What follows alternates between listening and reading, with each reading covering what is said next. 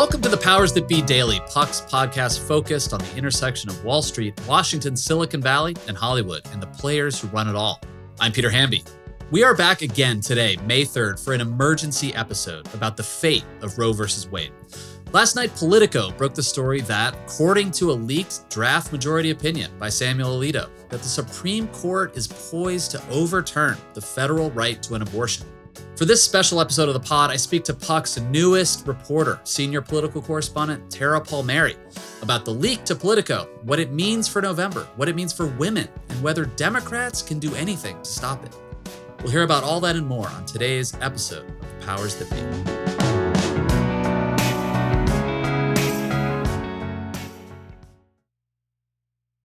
Tired of sleeping hotter than hell? I sure am. I sleep hot. There's something crucial about sleep that eludes us when we're too warm, too uncomfortable, and too caught in the web of our own thoughts to drift off. And while curiosity fuels our days, science tells us that cool sleep recharges our nights. That's where Chili Pad by Sleep Me comes in. Meet the bed cooling system that elevates the quality of human life through cool sleep. The ChiliPad bed cooling system is your new bedtime solution. I love it. It lets you customize your sleeping environment to your optimal temperature, ensuring you fall asleep, stay asleep, and wake up refreshed. ChiliPad works with your existing mattress. It's a water based mattress topper that continuously controls your bed temperature from 55 to 115 degrees, allowing your body to rest and recover. This isn't just about escaping the heat, it's also about optimizing your sleep for better health, more energy, and improved physical and cognitive performance, which I obviously need hosting a podcast. Chili pads are designed for one or two sleepers, so if your sleep partner likes to sleep at a different temperature, or you only need it for one side of the bed, that's okay too, and we know that's crucial. Plus, you can schedule automated temperature changes to trigger deep sleep.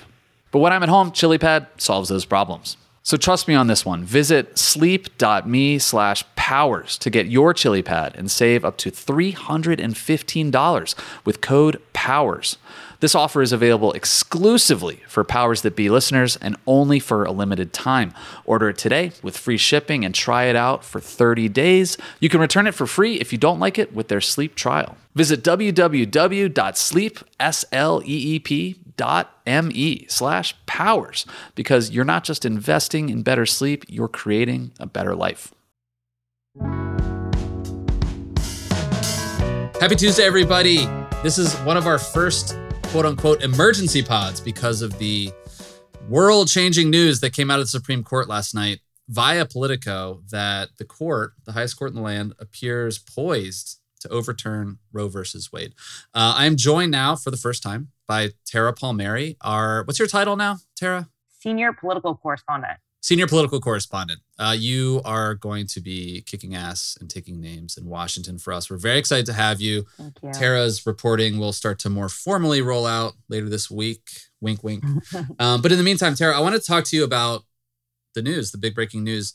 So I, I think you know, both of us turned on cable news last night and we're sort of watching the tweets and whatnot.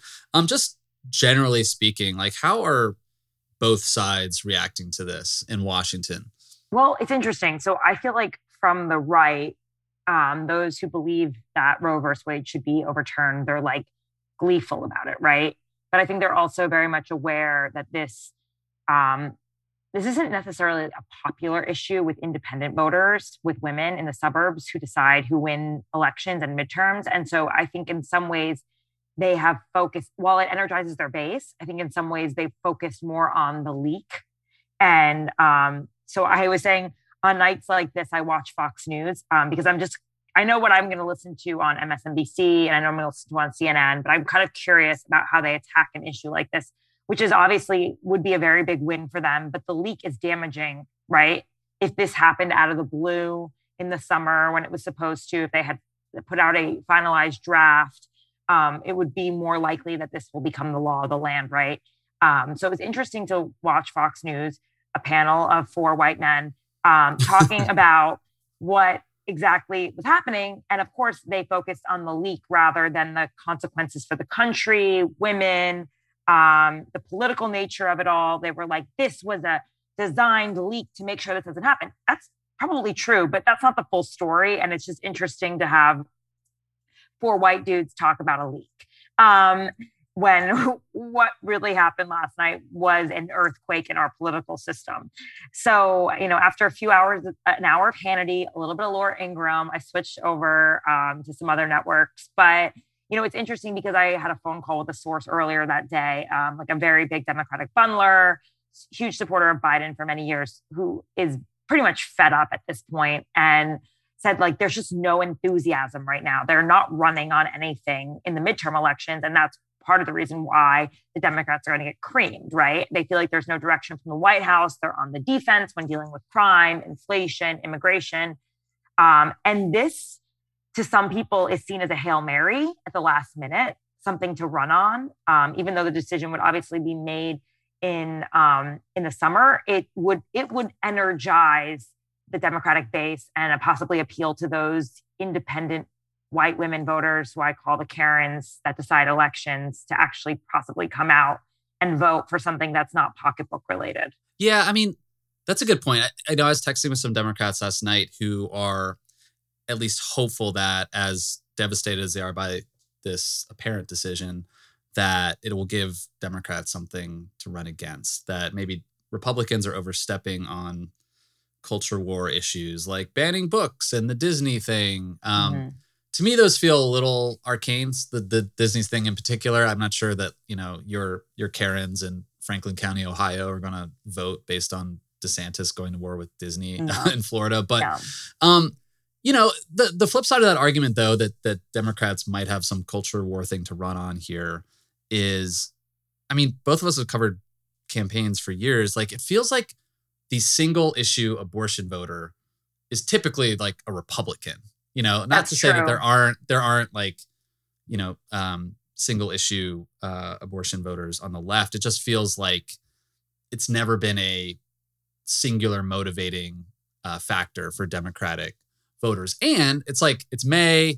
This stuff could fade. I was on the internet last night. I looked. At, I compared like the Google trends for the Supreme Court versus the Met Gala, and like the Met Gala was like blowing this news out of out of the water. Wow! And it just feels like that's another thing that the Biden administration and Democrats have to contend with, which is this like, you know, this pre-Trump sort of indifference to politics. You know, Democrats, Republicans. It feels like independent voters generally are sort of tuned out politics and incremental political news. Um, so we'll see if this has like any kind of like downstream effect as as Democrats start to run on it. I'm just sort of dubious that this alone will be an issue that can help Democrats uh, in the fall. Yeah, I think it, it will mobilize their base, though, um, which they were also worried would not be mobilized due to the fact that they never passed the Build Back Better and a few other issues. Like obviously both parties are obsessed with their bases, right? And like at the end of the day, they always like are just hopeful that the people who are kind of tuned out in the middle will just feel a gut feeling one way or another. Um, and so like these kind of like seismic shifts can do a lot to really mobilize your base,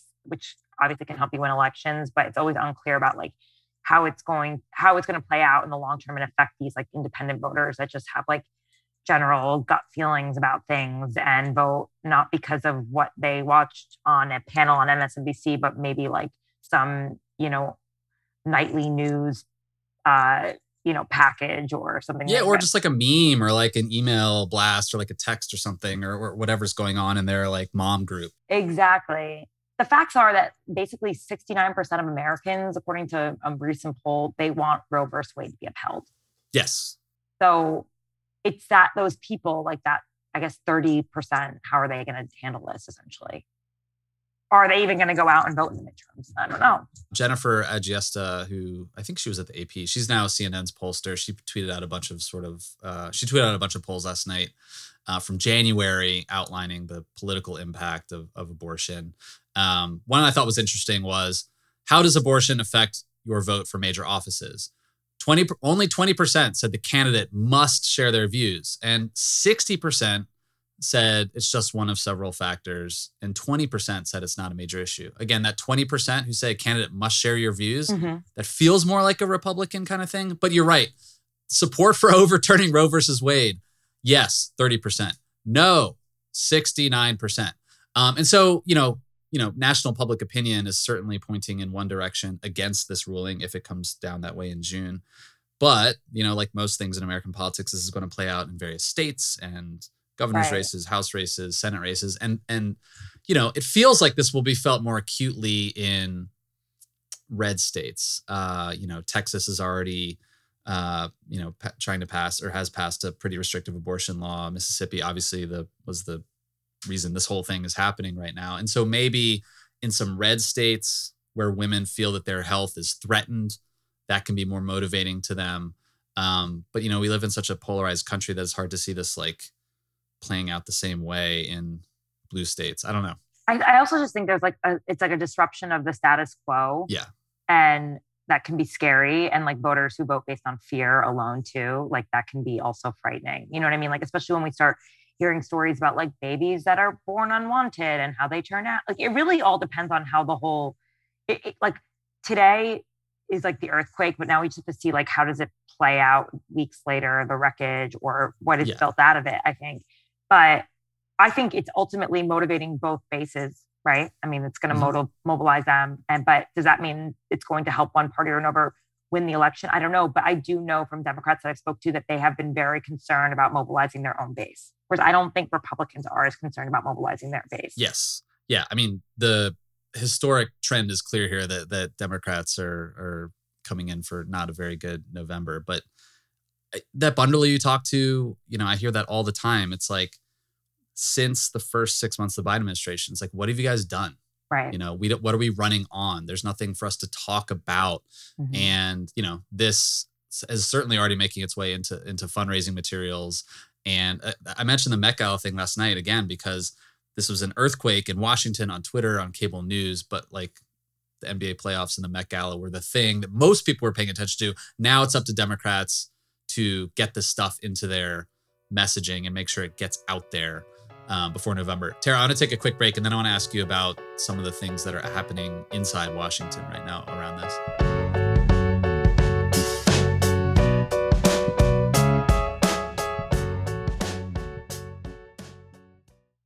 Hey, Powers That Be listeners, I'm here to tell you that there's no reason to panic the next time you're searching for the perfect gift. Now you can use gift mode on Etsy. Gift mode on Etsy takes the stress out of gifting so you can find the perfect item for anyone and any occasion. It's easy. Just tap or click gift mode on your Etsy app or Etsy.com. Then answer a few short questions about who you're shopping for and what they like. And gift mode instantly gives you a curated list of gift ideas based on hundreds of personas. I use Etsy all the time and have for years. I bought my brother some artwork, I bought my wife some jewelry, I even bought a rug for our living room on Etsy. I love it. But there's a lot of pressure around gifting. I usually have a hard time thinking of gift ideas for friends and family members around the holidays or birthdays in my life. And sometimes I get super stressed trying to find the perfect thing. But now with gift mode on Etsy, I can search hundreds of gifting personas and find so many incredible items. And I actually just found the perfect gift for a buddy who's just as into Cincinnati sports as I am a hot cup of Joe, Joe Burrow mug. That's right, I found that on Etsy. It's amazing. Now it's simple to find gifts made by independent sellers for all the people in your life. So whether you need a housewarming gift for the new homeowner or a birthday present for the pickleballer, Gift Mode has you covered. Need to find the perfect gift? Don't panic. Try Gift Mode on Etsy now.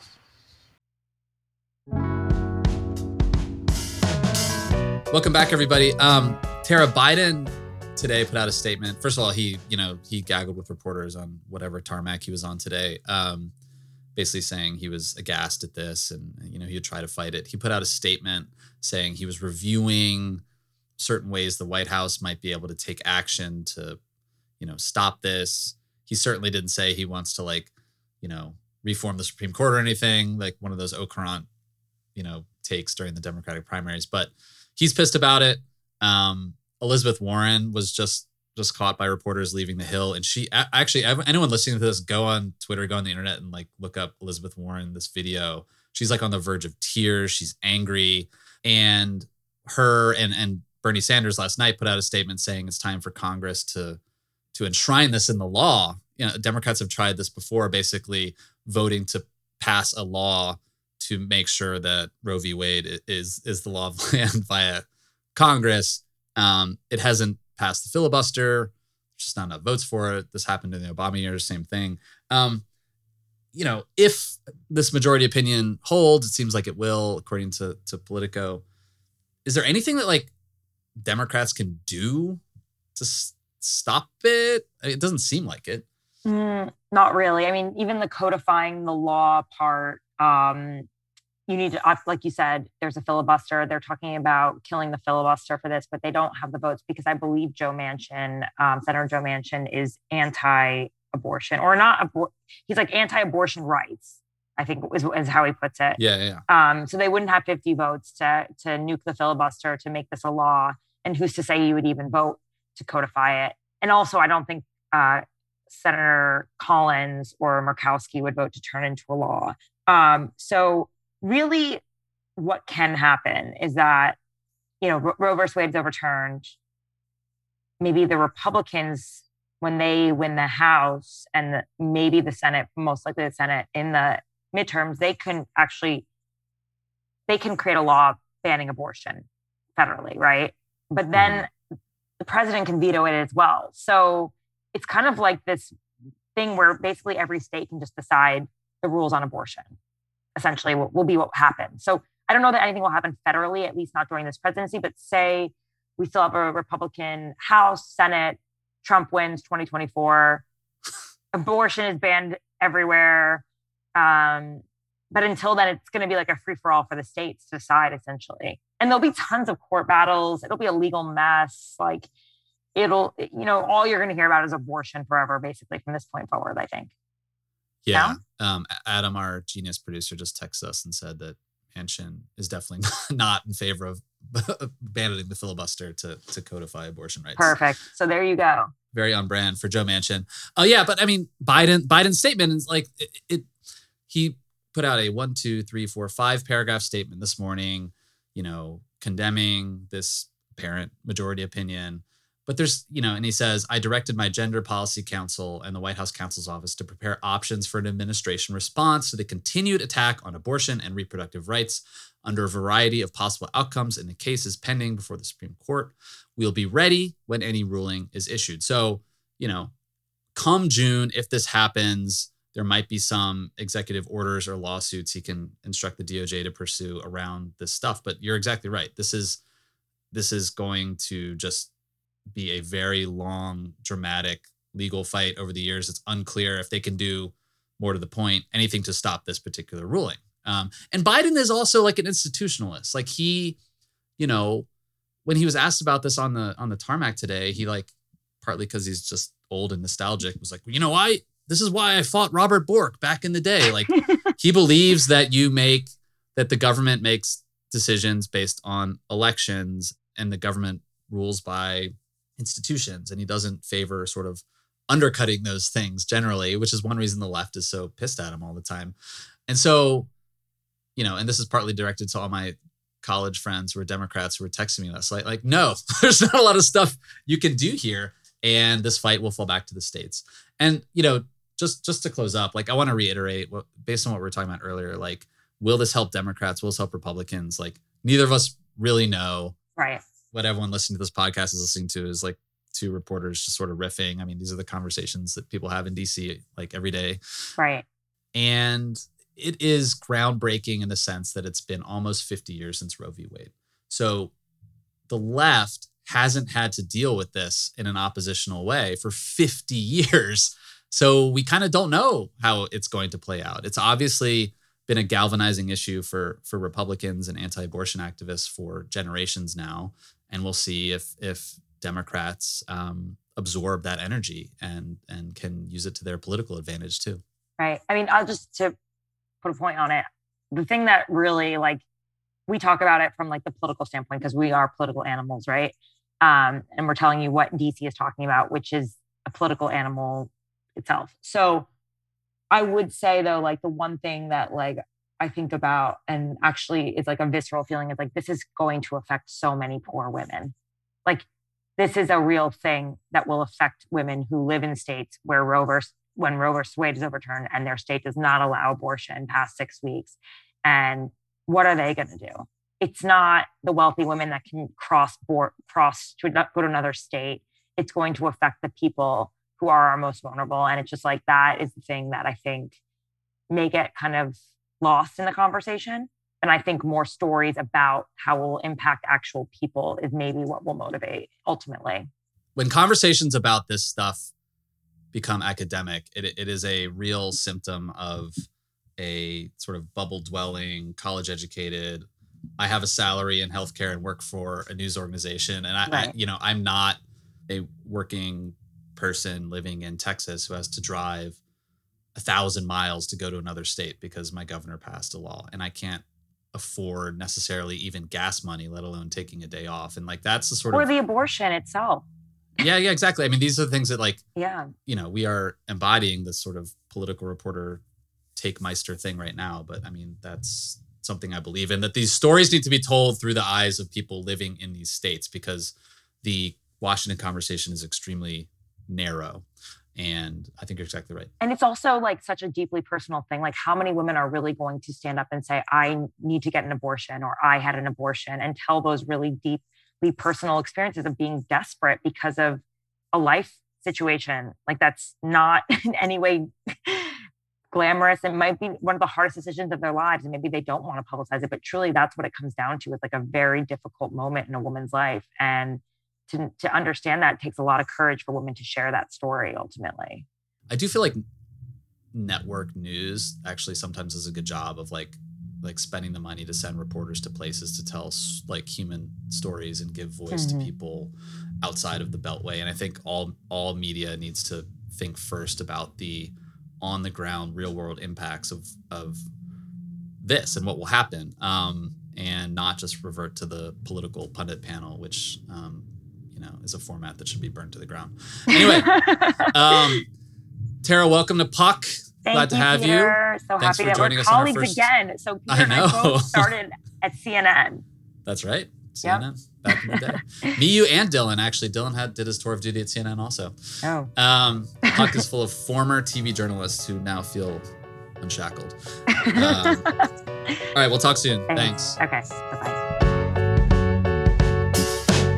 Thanks so much for listening to another episode of The Powers That Be. As a reminder, The Powers That Be is the official podcast of Puck. We'd like to thank Ben Landy, Liz Goff, and Alex Bigler for their editorial and production guidance. If you like what you hear, please share with a friend. It really helps us keep delivering the inside scoop that only Puck can offer. Follow us on Twitter at Puck News. I'm Peter Hamby. See you tomorrow. This has been a presentation of Cadence 13 Studios. Please listen, rate, review, and follow all episodes wherever you get your podcasts. The Powers That Be Daily is executive produced by Jon Kelly, co founder of Puck, and Chris Corcoran, chief content officer and founding partner of Cadence 13.